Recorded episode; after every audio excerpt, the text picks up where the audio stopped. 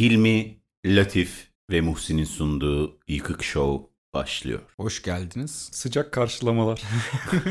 vallahi Buyurun oturun. Hocam bundan sonra vallahi böyle girin. Ben bir rahatladım. Zaten ışığı da kıstınız. Bir loş bir ortam oldu. Geçen hafta listeye baktık. Biz dünyada komedi bölümünde podcast sıralamaları değil mi yanılmıyorsun? Evet ama onu ben sonradan biriyle daha konuştum. Şöyle bir şey dedi. Bence o daha mantıklı. Türkiye'deki dinlenme durumuna göre. Yani komedi podcastlerinin Türkiye'deki dinlenmelerine göre. Biz gene dünya komedi sıralaması diyelim ona.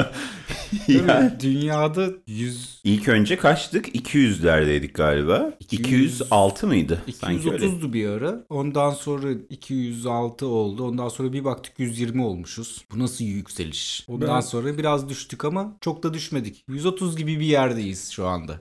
Yani evet biz destekleriz arkadaşlar. İlk yüze dünya sıralamasında ilk yüze komedide girmek istiyoruz. Çünkü saçma sapan acayip şey kuş sesleri podcast var bizim üstümüzde. Ne bileyim taraftarlar, marşlar bizim üstümüzde. Ama benim asıl söylemek istediğim şey bu değil. Sizin ne kadar profesyonel olmayan yayıncılar olduğunuz çıktı ortaya. Şimdi iz göreceksiniz yaşananları. Geçen hafta ülkemizde Cumhuriyet'in 100. yılı kutlandı. Sadece bizde değil Türkiye Cumhuriyetlerde ve yavrum vatan Kıbrıs'ta da coşkuyla halk sokaklarda çılgınca kutladı. Ve siz hiç sanki bunlar yaşanmamış gibi kendi konularınızdan devam ettiniz.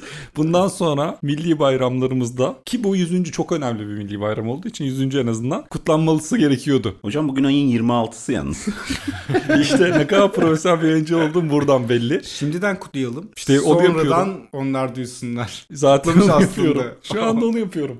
Şu anda 15 gün sonra. geçti o olay. Biz neler yaşandık, ne kadar coşkuyla kutlandı kim bilir. Biz bilmiyoruz. Ama halkımız biz dinleyenler biliyorlar. Ve biz de o coşkuya bir hafta geç ama erken. Ya Aynı akıl zamanda. oyunları, mind trick gibi bir şey yaşanıyor şu anda burada. Bunu da söylemiş olalım. Bu adamı sevmiyorlarsa siktirsin gitsinler burada. Sevdiğinin amına koyayım. Siktir olup gitsinler.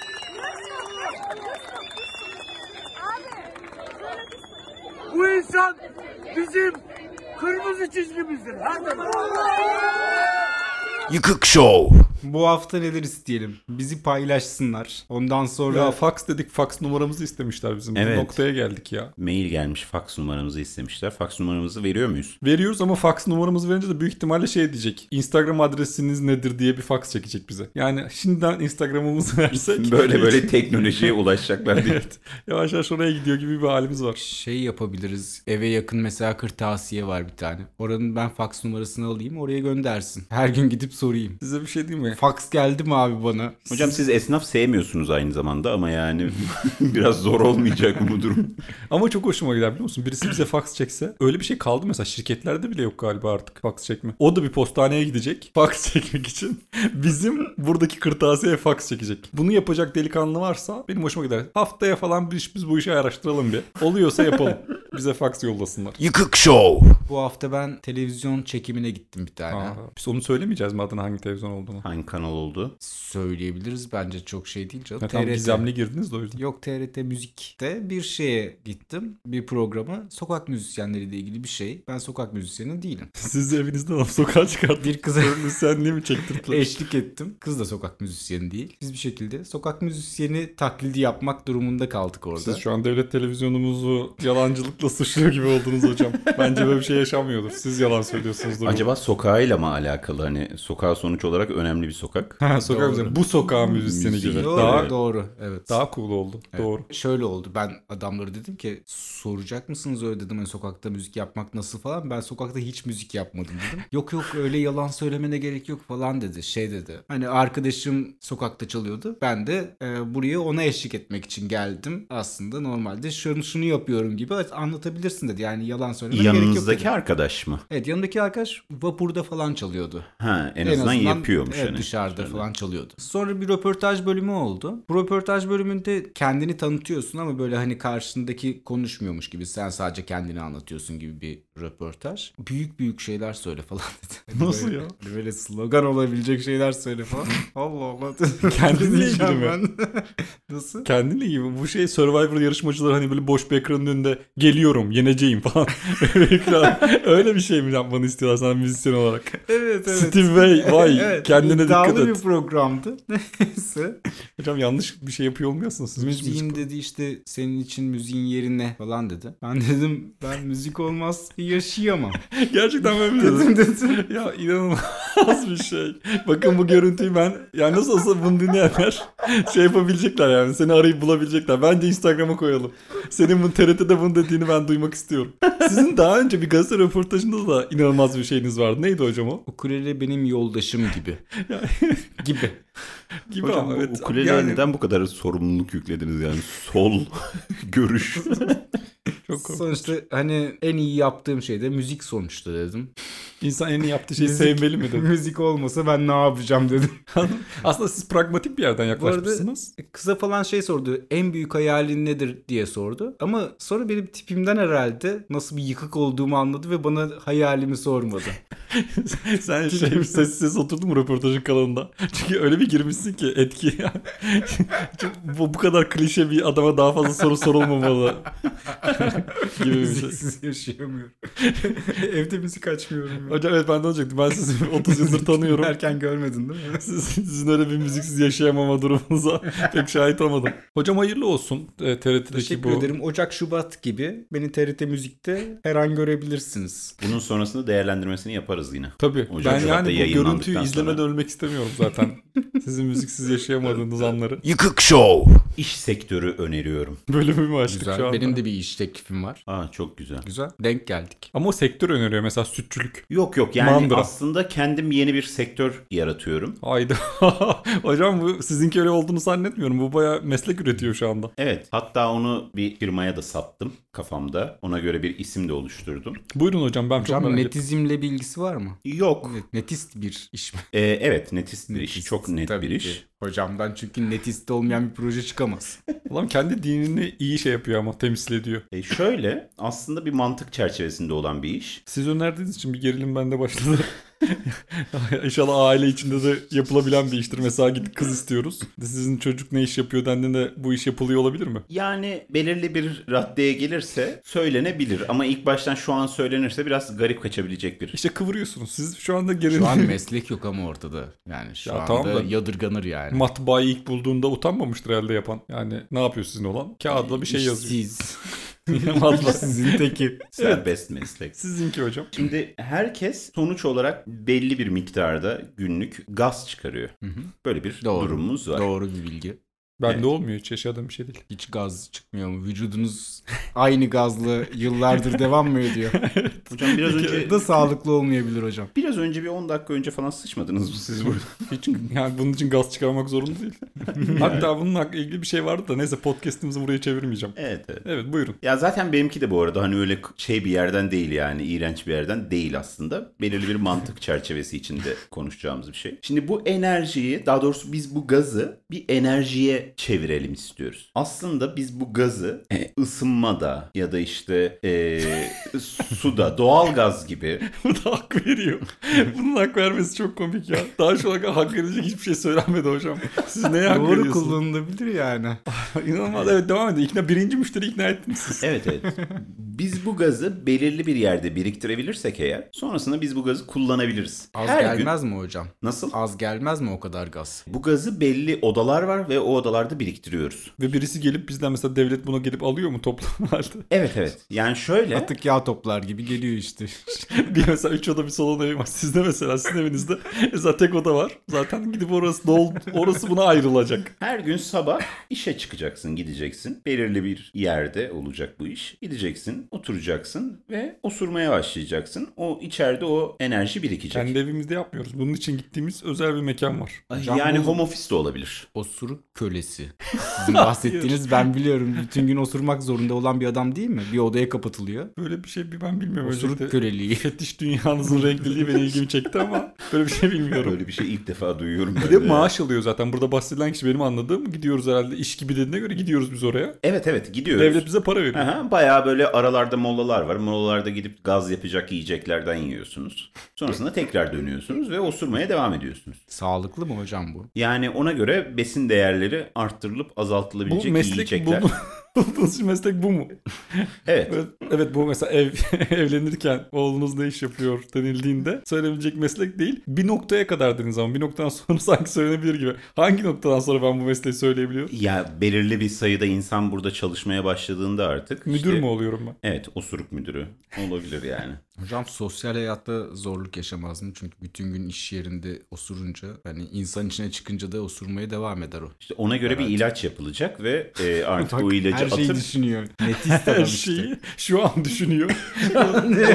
Hiç aklına gelmez zaten evet demin bana böyle boş boş baktı. planlarındaki genel problem bu. Sadece şey düşünüyor. Hoşuna giden kısmını düşünüyor işin. Yok bir tane adam çıkacak evden osurmaya gidecek diyor. Sonrasını biz burada toplamaya çalışıyoruz. Acaba o fikrin nedir? Bu işin çözümü nedir? Anladım hocam yani hayırlı olsun. Evet, Öncelikle bu. sonrasında biz bunu Sabancı'ya satacağız. Oo, Ve evet ismini de, ismini de Osursa yapacağız. güzel. Biraz derinlik Kaliteli. giderek derinleşiyor hikaye. Sabancılara satıldı. Sabancıyı nasıl ikna edeceksiniz? Yani bu Sabancı Kayserili değil mi onlar? Bence ikna olabilirler. bu şey gibi Çok Acun'a, mantıklı. Acun'a iş teklif eden adam var ya aynısı ya. 1 milyon dolar istiyoruz. bu fikir için. Şimdi mail atsan şey hatta şimdiden at. Fikrim vardı. Osur. Konu Sağsını büyük yaz o anlar zaten. Fazla da mesaj yazmana gerek yok. Osursa bir fikrim vardı. 5 milyon dolar istiyorum bu fikrim için de. Anlat bunları İsim haklarını aldık. Patentini. Sizin de sizin de bir meslek öneriniz vardı. Hadi Benim bakalım bir- bunun üzerine bir meslek önerin bize. Yok ben bu hafta bir meslek öğrendim değişik. Nedir hocam? Japonlar şey yapıyormuş, buharlaşıyormuş. Böyle bir şey var, video var. İzlediniz mi? Sadece YouTube'da Japonlar böyle bir mı? Japonlar arasında bir gelenekmiş bu. Çok yıkık insanlar. İntihar edermiş gibi not yazıyormuş ailesine. Ondan sonra gidiyorlar, kayboluyorlar. Buna buharlaşma diyorlarmış aralarında. Ama tam intihar notu gibi koymuyorlarmış. Şey yazıyorlarmış. Hani bir gün döneceğim falan yazıyorlarmış. Dönmüyorlarmış. Çünkü diğer türlü olursa intihar ettiği düşünülüp polis bunun peşine düşecek diye. Polis bunu hiç sallamıyormuş bu durumu. Tamam yetişkin bir insan çünkü gittim geleceğim diyorsa sorun yok gibi. Ve oluyor. orada şey işini öğrendim ben. Dedektifler çok pahalıymış. Japonya'da dedektiflik. Günlük 500 euro alıyorlarmış ve bulabileceğinin garantisini hiç vermiyormuş. Jetalil gibi değil mi hocam? evet tam diyeceğim. yani Aramıyor bu işi yapabiliriz. Yani ben zaten Japonları ayırt edemiyorum hocam. Irkçılık olmuyor değil mi bu? Yani biraz oluyor galiba Bir da sorun sanki. yok. Ya Boş ver ya Japon dinlemiyordur bizi. Onun için sorun yok yani. Beceremeyeceğimiz bir iş ama iyi para kazanabileceğimiz Benim bir iş. çok iyi yapabileceğim bir iş. Çünkü Sen bana ofiste oturmaya devam edeceğiz. bana şey Podcast gelecek. çekeriz orada Japonya'da çekelim. Dedektiflik bürosu yazacağız önüne. şey geliyor. Birisinin bir şey kaybolmuş. Kapıdan giriyor mesela içeri. Diyor ki benim şunu şunu bulun diyor. Biz de diyoruz hemen ilgileniyoruz hanımefendi. Kapı kapandığı anda konuyu unutuyoruz. Dert neydi? Zaten ne dedi ki bu ya Japonca konuşuyor. Ondan Öyle bir yani biz o dereceyiz. Biz sadece şey öğrenelim. Tamam hanımefendi. şey yapıyoruz. Kafa sallıyoruz. Çok güzel meslek. Hocam 500 euro ya günlük. ya Ve de. sürekli de birileri kayboluyormuş. Yani zaten geri dönmüyorlarmış. Çok aradık bulamadık hanımefendi deriz. Bari Ama yani bu iş böyle bir günde bitmez işte 3 haftalık bir süreç bu falan diye böyle diyeceğiz ki. Günlük Tabii. alıyoruz çünkü. Yoksa hani bir günde bulamadık dersek 500 şey euro ne yani? İlk haftanın parasını peşin alıyoruz diyelim. tamam mı? En azından ilk haftayı garantilemiş oluruz. Sonra haftaya gelecek ya şey diye nerede benim kocam nereye gitti falan diyecek. Biz arıyoruz hanımefendi bu kolay bir şey. Koskoca Japonya. Önümüze bir tane şey altın rehber açarız böyle oradan böyle sayfa falan. Arıyor musun hanımefendi Bakın ya? bak şöyle bir plan geldi aklıma. Biz şimdi şey yapacağız. Duvara adam kadının fotoğrafını alacağız. Yani kocasının fotoğrafını alacağız hanımefendinin. Önce onu yapıştıracağız tamam mı? Sonra sen kadın gittikten sonra mantar panodan iki tane ip bağlayacağız tamam mı? Oradan oraya Tokyo işte bir yer. Oradan gezmiş dolaşmış bir yerleri dolaşmış ipler dolaşmış. Bir tane de tanımadığınız biri. Yapış o fotoğraf. Böyle 3-5 fotoğraf yapıştıracağız. Geldiği zaman haftaya diyeceğiz ki hanımefendi herhalde görmüyorsunuz duvarımızdaki bu, Bu kadar ipleri." insanla görüştük bu hafta. Sarı rehber bitti bitecek. Bütün Japonya'yı yukarıdan aşağı aradık. Son 100 bin kişi falan kaldı Japonya'da. Onlara da bakalım. durun. Onlardan biri. İki haftalık daha parayı peşin alırsak bir anda sen iki tane daha fotoğraf kesiyorsun yapıştırıyorsun falan filan. Haftaya kadar mesai tamam. Hocam Güzel iş. sizin var mı bir iş öneriniz bu Ben hafta? hayatımda bu kadar daha mantıklı bir iş iki iş önerisi duymadım. Zaten ilki akıllara zarar bir iş. O zaman bayıldım ona. Sizinki de mükemmel. Ben daha üstüne bir iş bulamayacağım için yormayacağım kafamı. Yıkık Show. Hocam ben bir şey söylemek istiyorum. Zaten birazdan sizin konuşacağınız bir konuya bağlanacak yani. Biz sizinle sabahları poğaça yiyorduk. 3 tane falan poğaça yiyorduk. Reflü oldum. Evet. Ondan sonra biz bir ortak talsit aldık sizinle. İçinde 40 tane tablet olan bir talsit aldık. İnanılmaz Ve ben tüketiyorduk ama. ondan 5 tane falan içtim. Bitti. İnanılmaz Hocam- tükettik derken zaten cevabı verdi aslında. Patır kütür tahsil içtim ben bir dönem. E nasıl oldu? Beslenme düzeninizi anlatabilir misiniz? Benim bir beslenme düzenim öncelikle yok. Tamam mı? Önce bunu söylemek istiyorum. Benim için mesela hapı olsa yemeğin hemen alırım. Hiç de bu yemekle yemekle damak tadım yok. Anlamıyorum. Üzerine daha kötüsü hafızam da yok. Yani bir şey yediğim zaman ben bunu sevmiştim bir daha yiyeyim de diyemiyorum. 4 yaşındaki halimin tecrübeleriyle yemek konusunda bugünlere kadar geldim. Öğrendim. Köfteyi seviyorum mesela. Dedim ki köfte sabit. Dümdüz buradan devam edebilirim. Mesela patates kızartması seviyorum. Dümdüz devam edebilirim. Yeni şey denemeye de kapalıyım. Ma mafih deniyor. İnsan hayatta bazı şeyleri de deniyor. Ama çok poğaça yedik. Sizinle Evet. beraber biz... Şimdi Poğaçanın arasına mı tersit koydun? Hayır.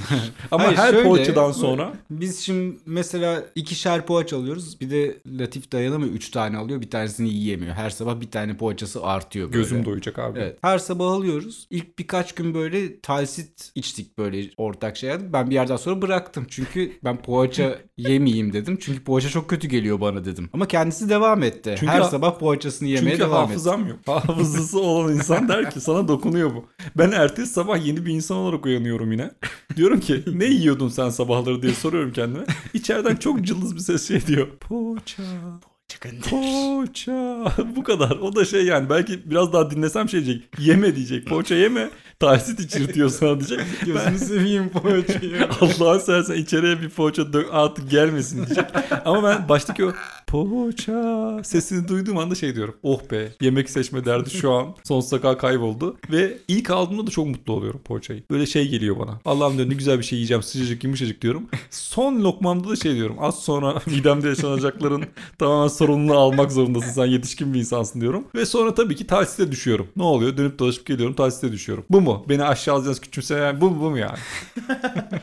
Buydu hocam. Vallahi bir paket Halsit'in orada lafları Ama- yapılmaya başlandı. Beslenme düzeninizin daha sonuna gelmedik. Gündüz bir de öğle yemeğiniz var. Nedir hocam benim gündüz yemeğim? Zurna dürüm. Öğle akşam çok sevdiğim Evet, bir yemek. zurna türü. dürüm dosyasını açalım hocam o zaman. Açıyorum. Zurna dürüm dosyası artık konuşulacak bu ülkede. Bazı çünkü benim çok yedim. Önce onu söyleyeyim. Mesela bin tane zurna dürüm yemişimdir hayatım boyunca. Ve bu bin zurna dürümün hepsini farklı yerlerden yedim. Ve hiç not kayıt tutmadım.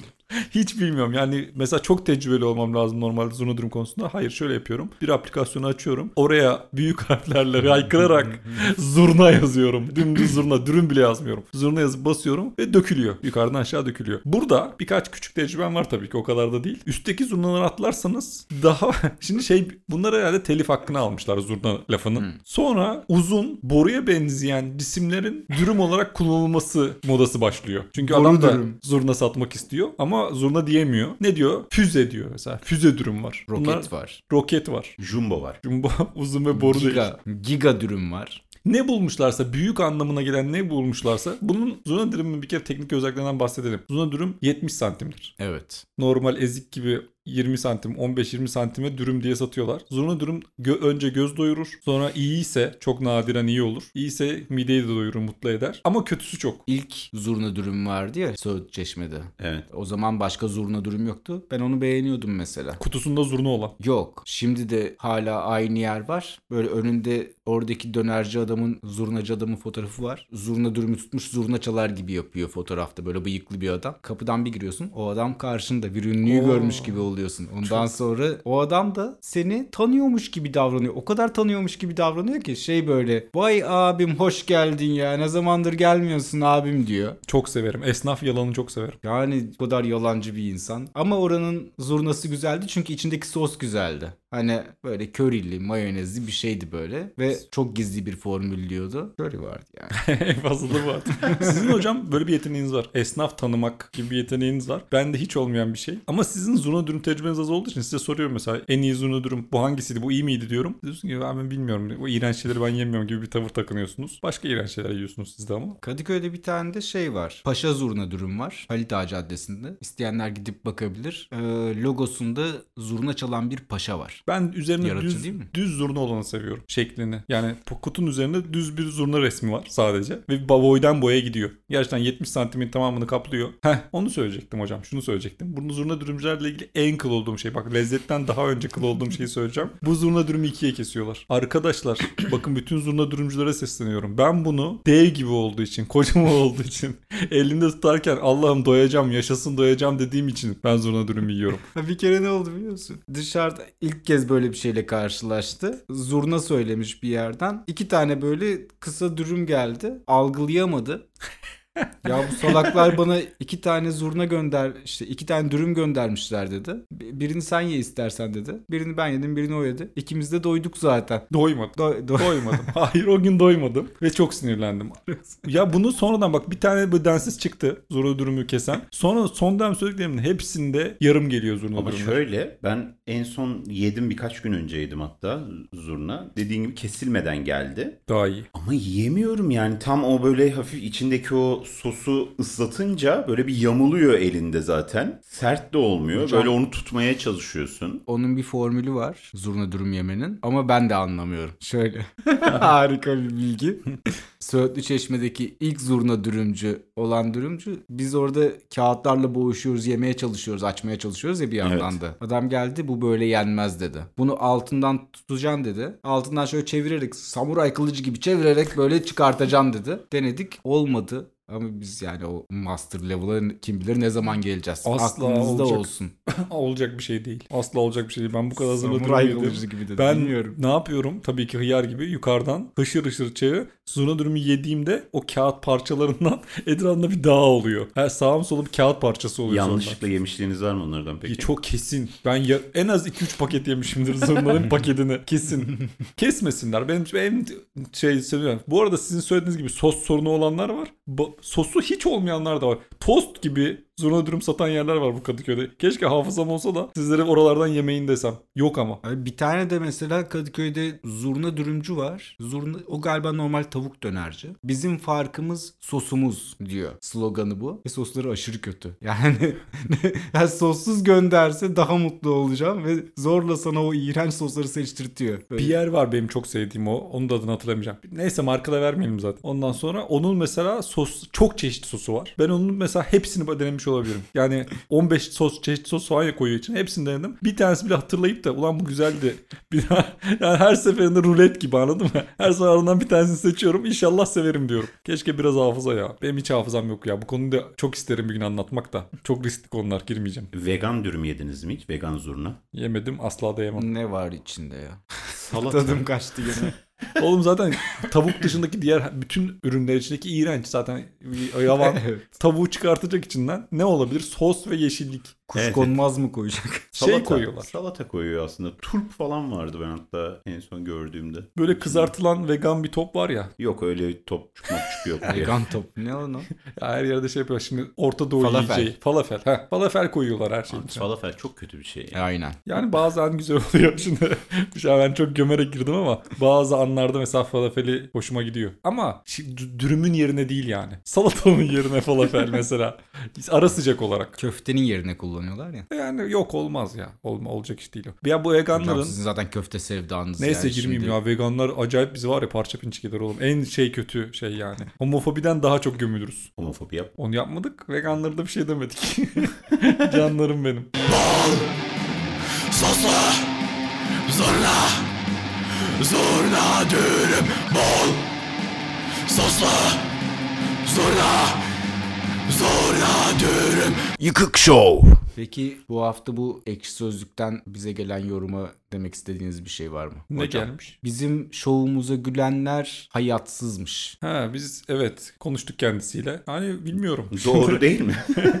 Doğru da gibi bir Yorum da yapmak istemedim bir yandan. Bir yandan yıkık şov zaten burası yani. Dinleyen biraz yıkıktır herhalde. Hayır sonra biz konuştuk kendisiyle gayet şey olumlu pozitif şeyler söyledi program hakkında. Ama demek ki öyle agresif bir stili var yani. Ben de öyleyim ya. Biri bana bir şey bir yorum yapacaksam büyük giriyorum abi. Yani bakalım bir şey yani bir şeyin sağlam olup olup olmadığını test etmek istiyorsan bir kere çakacaksın abi. Başta bir çakacaksın. Belki de sahte önündeki şey. Coolsa, özgüvenliyse sorun olmaz gibi düşünüyorum. Bir şey de demiyorum. Ben başka bir konuya girmek istiyorum şu anda. Konumuz şu. Ben size iki hafta önce bir kişilik testi yaptım hatırlıyorsanız. Doğru. Sonra bir hafta sonra bir yorumladım onu. Ama o zaman gerekli alet ekipmanım yoktu. Tam net yorumlayamamıştım. Bu hafta oturdum yapay zeka ile ChatGPT ile sizlerin karakter analizlerini yaptırdım. Şimdi sizlere he nasıl yaptırdım öyle kolay da olmadı. Sizin verdiğiniz sorularımı söyledim. Sonra sizin verdiğiniz cevapları yazdım. Sizin isimlerinizi öğrettim. Sonra, sonra dedim ki bu iki karakterin dedim. Karakter analizlerini yapar mısınız dedim. İsme özel karakter analizi. Milyon dolarlık testin sonuçları açıklanıyor. Süper. Heyecanlı. Merakla bekliyorum. Evet şimdi Hilmi için şöyle dedi. Traditionalist with a twist. Siz buymuşsunuz hocam. Bunun Evet. sonra Türkçe açıklaması ve yorumu da gelecek. Sizde Muhsin'de şöyleymiş. Easy going explorer. Çok güzel. Siz de buymuşsunuz. Vallahi sonra okudum ben yazdıklarını. Bana mantıklı geldi. Okuyorum hocam sizin ChatGPT'nin sizin için yaptığı kişilik analizini. Hilmi, Buyurun. geleneklere bağlı bir yenilikçi. Hilmi, podcastlerinize geleneksel değerleri ve cesur maceraları bir araya getiren benzersiz bir karakterdir. Klasik ideallere kök salmış biri olup aynı zamanda bilinmeyen toprakları keşfetmeye açıktır. Erkekten masal almaktan rahatsızlık duyması ve pornolardaki erkeklerin görünümü konusundaki muhafazakar yaklaşımı onun geleneksel değerlere sahip olduğunu gösterir. Ancak partnerinin vücudunun her yerine dövme yapmasına izin verme konusundaki isteği yakın ilişkilerde rahatlık bölgesinde, rahatlık bölgesinden çıkma konusunda çekinmeden adım atmaktan korkmadığını gösterir. Hilmi klasik çekiciliğin ve yeni çağın keşiflerinin benzersiz bir karışımıdır ve Musti'nin daha rahat yaklaşımını tamamlayan bir farklı bir bakış açısı sunar diyor size. Güzel. Gelenekçi, yenilikçi. Geleneklere bağlı bir yenilikçiymişsiniz hocam siz. Traditionalist Doğru, with a beğendim. twist. Bayağı sizi tanımlıyor yani. 3 soruyla bunları dünya ele geçirecek galiba gerçekten. Muhsin. Ruhu genç gezgin. Bu arada Çok bundan doğru. bağımsız olarak ben sizin kılık kıyafetinizi Kelebekler Vadisi'ndeki o çocuklara falan benzetiyorum. Yani genel olarak böyle bir rahat bir tavrınız var ya. Evet. Mesela bunu okumadan önce de sizin öyle bir ulan diyordum ne rahat tavrı falan. 3 soruda çözdü oğlum sizi. Muhsin, rahat ve açık fikirli bir bakış açısıyla her zaman yanınızda olan kişidir. Her daim yeni şeylere denemeye istekli ve günlük olaylarda mizahı bulabilen biridir. Hayatı olan coşkusu ve akışa kapılma yeteneği onu komedi podcastiniz için mükemmel bir yan karakter yapar. Muhsin, hayatın güzelliklerini keşfetme isteği ve her türlü duruma ayak uydurma yeteneğiyle hayatın her yönde mizah bulan kişidir. Kimden masaj alsa kabul eder ve pornolardaki erkeklerin görünümü konusunda kayıtsız tavırları onun açık fikirli ve macerası doğasını, doğasını gösterir. Muhsin kendisini ciddiye almayan ve yaşamın tuhaflıklarına gülümseyen bir kişilik olup partinin vazgeçilmezidir ve şovunuzun sürekli güldüren bir kaynağıdır. Bir şey söyleyeceğim bu bayağı astroloji gibi ama daha da iyisi yani. Çok iyi oğlum. Ben Bayağı yani sizin ikinize ya. de baktığımda sizde bunlardan izler görüyorum. Yani 3 soruda bir de bunu yapmış olması çok enteresan değil mi? Bayağı bildiğin gerçekten astrolog gibi yani. Çok yetenekli. Böylece de öğrenmiş oldunuz ne olduğunuzu. Traditional with a twist. Sen busun. Peki ChatGPT'ye şey diyebiliyor musun? Sen dinle de öyle yorum yap gibi yoksa her şeyi açıklayıp senin yazman lazım. Bunun Yok. bir de paralı versiyonu falan var. O da mı yapmıyor bunu? Şu anda yapmıyor ama yapacak büyük ihtimalle. Şu an çünkü gören versiyonları falan çıkmış diyorlar. Öyle olursa bir şey izleyip onun üzerine de yorum yapabilir. Son olarak kısaca da şunu söylemek istiyorum. Sonra dedim ki biz dedim böyle bir podcast yapıyoruz. Dinleyicilerimize söylemek istediğim bir şey var mı dedim. Ben de size bir komiklikle katkıda bulunmak isterim dedi. Allah'ım ya şimdi tatava başlıyor. Hadi bakalım. İnanılmaz. Yani ben de şaşırdım. Bu kadar kötü olması. En azından bir fıkra anlatabilseydi keşke. Bir gün ChatGPT gerçek dünyadaki bir etkinlikte insanlarla tanıştı. Etkinlikte ChatGPT'nin sohbet yetenekleri test edilmeye karar verildi. İnsanlar ona çeşitli sorular sordular ve ChatGPT heyecanla yanıt verdi. Ancak bir insan ChatGPT'nin en komik şaka ne diye sordu. Chat, bazı devrik cümleler var. ChatGPT veriler, veri tabanındaki komik şakaları düşündü ve birini paylaştı. Neden fil başka ormanda yaşar? Çünkü orada ağaçlar daha kalındır. Geri zekalı ya. Allah geri zekalı. Hiçbir şaka olmayan bir şaka yapmaya çalıştım Ya burada. biz podcast'te konuk almayalım diye kendi aramızda böyle bir Yapay zekalı da almıyor. Sen bu iti niye dadandırdın bize? Yıkık Show. Bu hafta sizlere bir, bir dosya daha patlatıyorum. İlkini patlattım mı bilmiyorum. Belki de İlk kayıt zurna dürüm dosyasıydı. Zurna dürüm dosyası da Taner Tolga Tarlacı dosyası açılıyor. Oo çok severim. Bu ülkede Nasıl seviyorsun ya? bu ülkede artık bunların konuşulma zamanı geldi. Herkes adını biliyor. Aşağı yukarı tanıyor ama başında neler geldiğini bilmiyor. Ben oturdum araştırdım bu konuyu. Taner Tolga Tarlacı'nın geçmiş son 3-4 senesini öğreneceksiniz bu dosyada. Ben az çok biliyorum bu arada. Çok ilginç değil mi? Evet evet ben sürekli takip ediyordum. Yani- Telegram'da Telegram sayfasına da bir ara üye olmuştum kısa bir süre Telegram kullandığımda. Ama baktım ki iş çığırından çıkıyor o Telegram sayfasında. Çünkü pornolarını yayınlıyordu. Ya çığırından 3 tur falan çıktık onu. Ben ve ben eminim yani eğer mesela birisi akıllı bir belgeselci falan varsa bir gün Taner Tolga Tarlacı'nın hayatını belgesel yapacak. Çünkü çok şaşırtıcı bir hayat. 5 yaşındaki bir erkek çocuğu beyniyle ve sınırsız özgürlükle bir insanın yaşadığını düşün. Buraya nasıl varıldığını anlatacağım şimdi size. Olay ya şey biliyorsunuz zaten bu çocuk Survivor yarışmacısı. Tamam, Ondan Öcek'te. sonra ha bir işte değişik tavırları falan olan bir çocuk. Sonra işte Survivor'dan çıkınca Acun bunu çok seviyor. Taner Firarda diye bir program çektirmeye çalışıyor bunu. Orada deli deli şeyler yaptığı için ki bence kendinden beklenen de bu olmalı. Ondan sonra yaptığı için vazgeçiyor programdan ve bir kırılma anı yaşanıyor. 2012 yılında Survivor finalinde sanırım Kıbrıs'ta şimdi emin değilim nerede olduğunu. Bu şeye girmek istiyor. Final sırasında orada olmak istiyor. Eski bir yarışmacı olarak otele gidiyor. Bunu almıyorlar içeri. İşte kavga çıkıyor, gürültü çıkıyor. Paranı ya otelin parasını verirsen kalabilirsin yoksa bu şekilde kalamazsın diyorlar. Bu o gün Acun'la arasındaki ipleri kopartıyor. Acun'a sayıyor, sövüyor. internet üzerinden bir de. Ondan sonra işte şey senin ne olduğun belli oldu falan diyor. Ve aynı süreçte de bunun ABD'ye gitmek için vize başvurusu varmış. Acun buna dava açıyor. Dava açtığı için ABD vizesi yanıyor. Ve bunun hayatında önemli bir kırılma yaşanıyor. Herhalde ilk defa o ünlülüğün yükselmenin bir anda yok olduğu an burası gibi. Oradan psikolojik sorunlar yaşamaya başlıyor bu. Madde bağımlılığı da var zaten o süreçte. Var değişik değişik yani bir sürü sorunlu davranış o zaman da Evet, başlıyor. ya. gözünde torpil patlatıyordu. Ben birkaç videosunu izledim. Ya küçük başlıyor. Çok acayip sarmalı dönüyor herifin hayatı. Bir anda böyle bir sürü problemler üst üste gelmeye başlıyor. Ondan sonra işte bu ABD vizesi reddolunca bu sefer Acun'a direkt küfür ediyor. Ağır yani. Bu sefer Acun daha büyük bir dava açıyor. Ve o sürerken bir sürü Türkiye'den buna başka davalar da açılıyor. Taciz falan böyle davalar açılıyor. Bu anlıyor ki Türkiye'de bunun başına büyük bir iş gelecek. İddiasına göre yüzerek Kıbrıs, Kuzey Kıbrıs Türk Cumhuriyeti'ne gidiyor Ama Antalya'dan. bana çok büyük bir yalan gibi geldi. Ya çok yani öyle kesin çok zor bir şey bu anlat ama şey diyor köpek balıklarıyla dövüştüm falan diyor. Sırtında bir şişe su vardı falan diyor. Yüzerek gittiğini iddia ediyor buraya. Kuzey Kıbrıs'a vardığı zaman da orada da herhalde iade anlaşması mı var Türkiye'nin bilmiyorum yani suçluysan eğer. Güney Kıbrıs'a çitlerden atlayarak gittiğini iddia ediyor yine. Şu anda da zaten Güney Kıb- Kıbrıs'ta yani. Evet, evet Kuzey Kıbrıs'ta yakalanacaktı diye hatırlıyorum ben. Hatta orada da birkaç tane olay oldu. Yine taciz olayları oldu. Sonrasında Güney Kıbrıs'a kaçtı. Güney Kıbrıs'ta da bayağı askeri kulelerin altından falan geçtiğini iddia ediyor. Bu Türkiye'de açılan hakkında davalardan kesinleşmiş şu an 10 yıl hapis cezası var. Yani herhangi bir şekilde Kuzey Kıbrıs'a ya da Türkiye'ye dönerse hapse gidecek ve 10 yıl yatacak. Burada Güney Kıbrıs'ta tabii ki iş arıyor ve bulamıyor. Sonra siyahilerle falan aynı evde yaşamaya başlıyor. Siyahiler bunu dövüyorlar. Hızlı atla- atlayarak gidiyorum. Siyahiler falan bunu dövüyorlar. Bu çok kez sokakta kalıyor bu arada. Oradan da kovulunca sokakta kalıyor. Dilenmeye falan başlıyor insanlar da. Bayağı Taner Torga Tarlacı Güney Kıbrıs'ta dileniyor. Ondan sonra bir Türkiye'de çok bilinen bir terör örgütü adını söylemek istemiyorum. Onların orada kampı gibi bir şeyi varmış. Artık o kadar çok sokakta kalıyor ki bunlar acıyorlar bunun haline. O terör örgütünün yuvası gibi bir yerde uzunca bir süre kalıyor. Ve kamerayla onları ifşa alıyor. O kadar salak ki. Yani sen zar zor sokakta zaten telef olmuşsun. Seni birisi evine almış. Artık ölme yani bir şekilde usludur. Yok işte bunlar böyle diyor. Duvardaki bayrağı gösteriyor. Ben artık bunlardanım diyor falan. İyice orada da bir şey yapıyor. Oradan da ifşaladığı için bunları oradan da atılıyor. Ondan sonra burada tam patlıyor. Bu geçen 10 ay önce oluyor bu olaylar. O kadar aç bile aç kalıyor ki gaspa başlıyor. Torga Tarlacı gasp yapmaya başlıyor sokaklarda. Ve bir gün gasp yaparken ve övünerek de bunları söylüyor kameraya yani. Ben şu an gasp yapıyorum diyor. Gasptan kazandığım parayla şimdi içki içeceğim falan diyor. Bir Ee, yandan influencer ya. Yakalıyorlar polisler. Bunu götürüyorlar. Güney Kıbrıs'ta hapse giriyor. Güney Kıbrıs'ta 10 ay hapis yatıyor. Tamam mı? İçeride de bir sürü olay yaşıyor. Merak edenler incelesin. Ve hapisteyken de birisini bulmuş yine Instagram'dan bir influencer adayını ve onunla birlikte mesajlarını iletiyor insanlara. Yani ses kaydını falan gönderiyor o aralarda. Evet yani oraya telefon sokmuş. Oradan internet yayını yapıyor. Ve orada ama çok yapamadı ya. Herhalde yakalandı sonradan. Evet evet. Sonra bunu ona işte yeni daha bundan işte 3-4 ay önce sanırım sokağa salıyorlar. Diyorlar ki tamam bitti cezan. Bu yine sokakta sersefil oluyor. Ağaçların altında falan yatıyor. Ya gerçekten gerçek Survivor'ı asıl Taner Tolga yaşıyor. Hiçbir şey yok herifin hayatında lükse dair. Sokakta bir koltuk buluyor orada yatıyor. Cami bahçesinde yatıyor falan. Gecenin 5'inde üstüne yağmur yağarken videolarını falan çekiyor. Gerçek bir hayat yani bu. Orada bir tane deli Bulgar buluyor. Buradan sonra iyice çılgınlaşıyor olaylar bakın. Gerçekten akıl hastası bir Bulgar'ın evine sığınıyor. Onunla takılıyor. Adam bunu dövüyor. Kafasında şişe kırıyor falan. O kadar deli herif.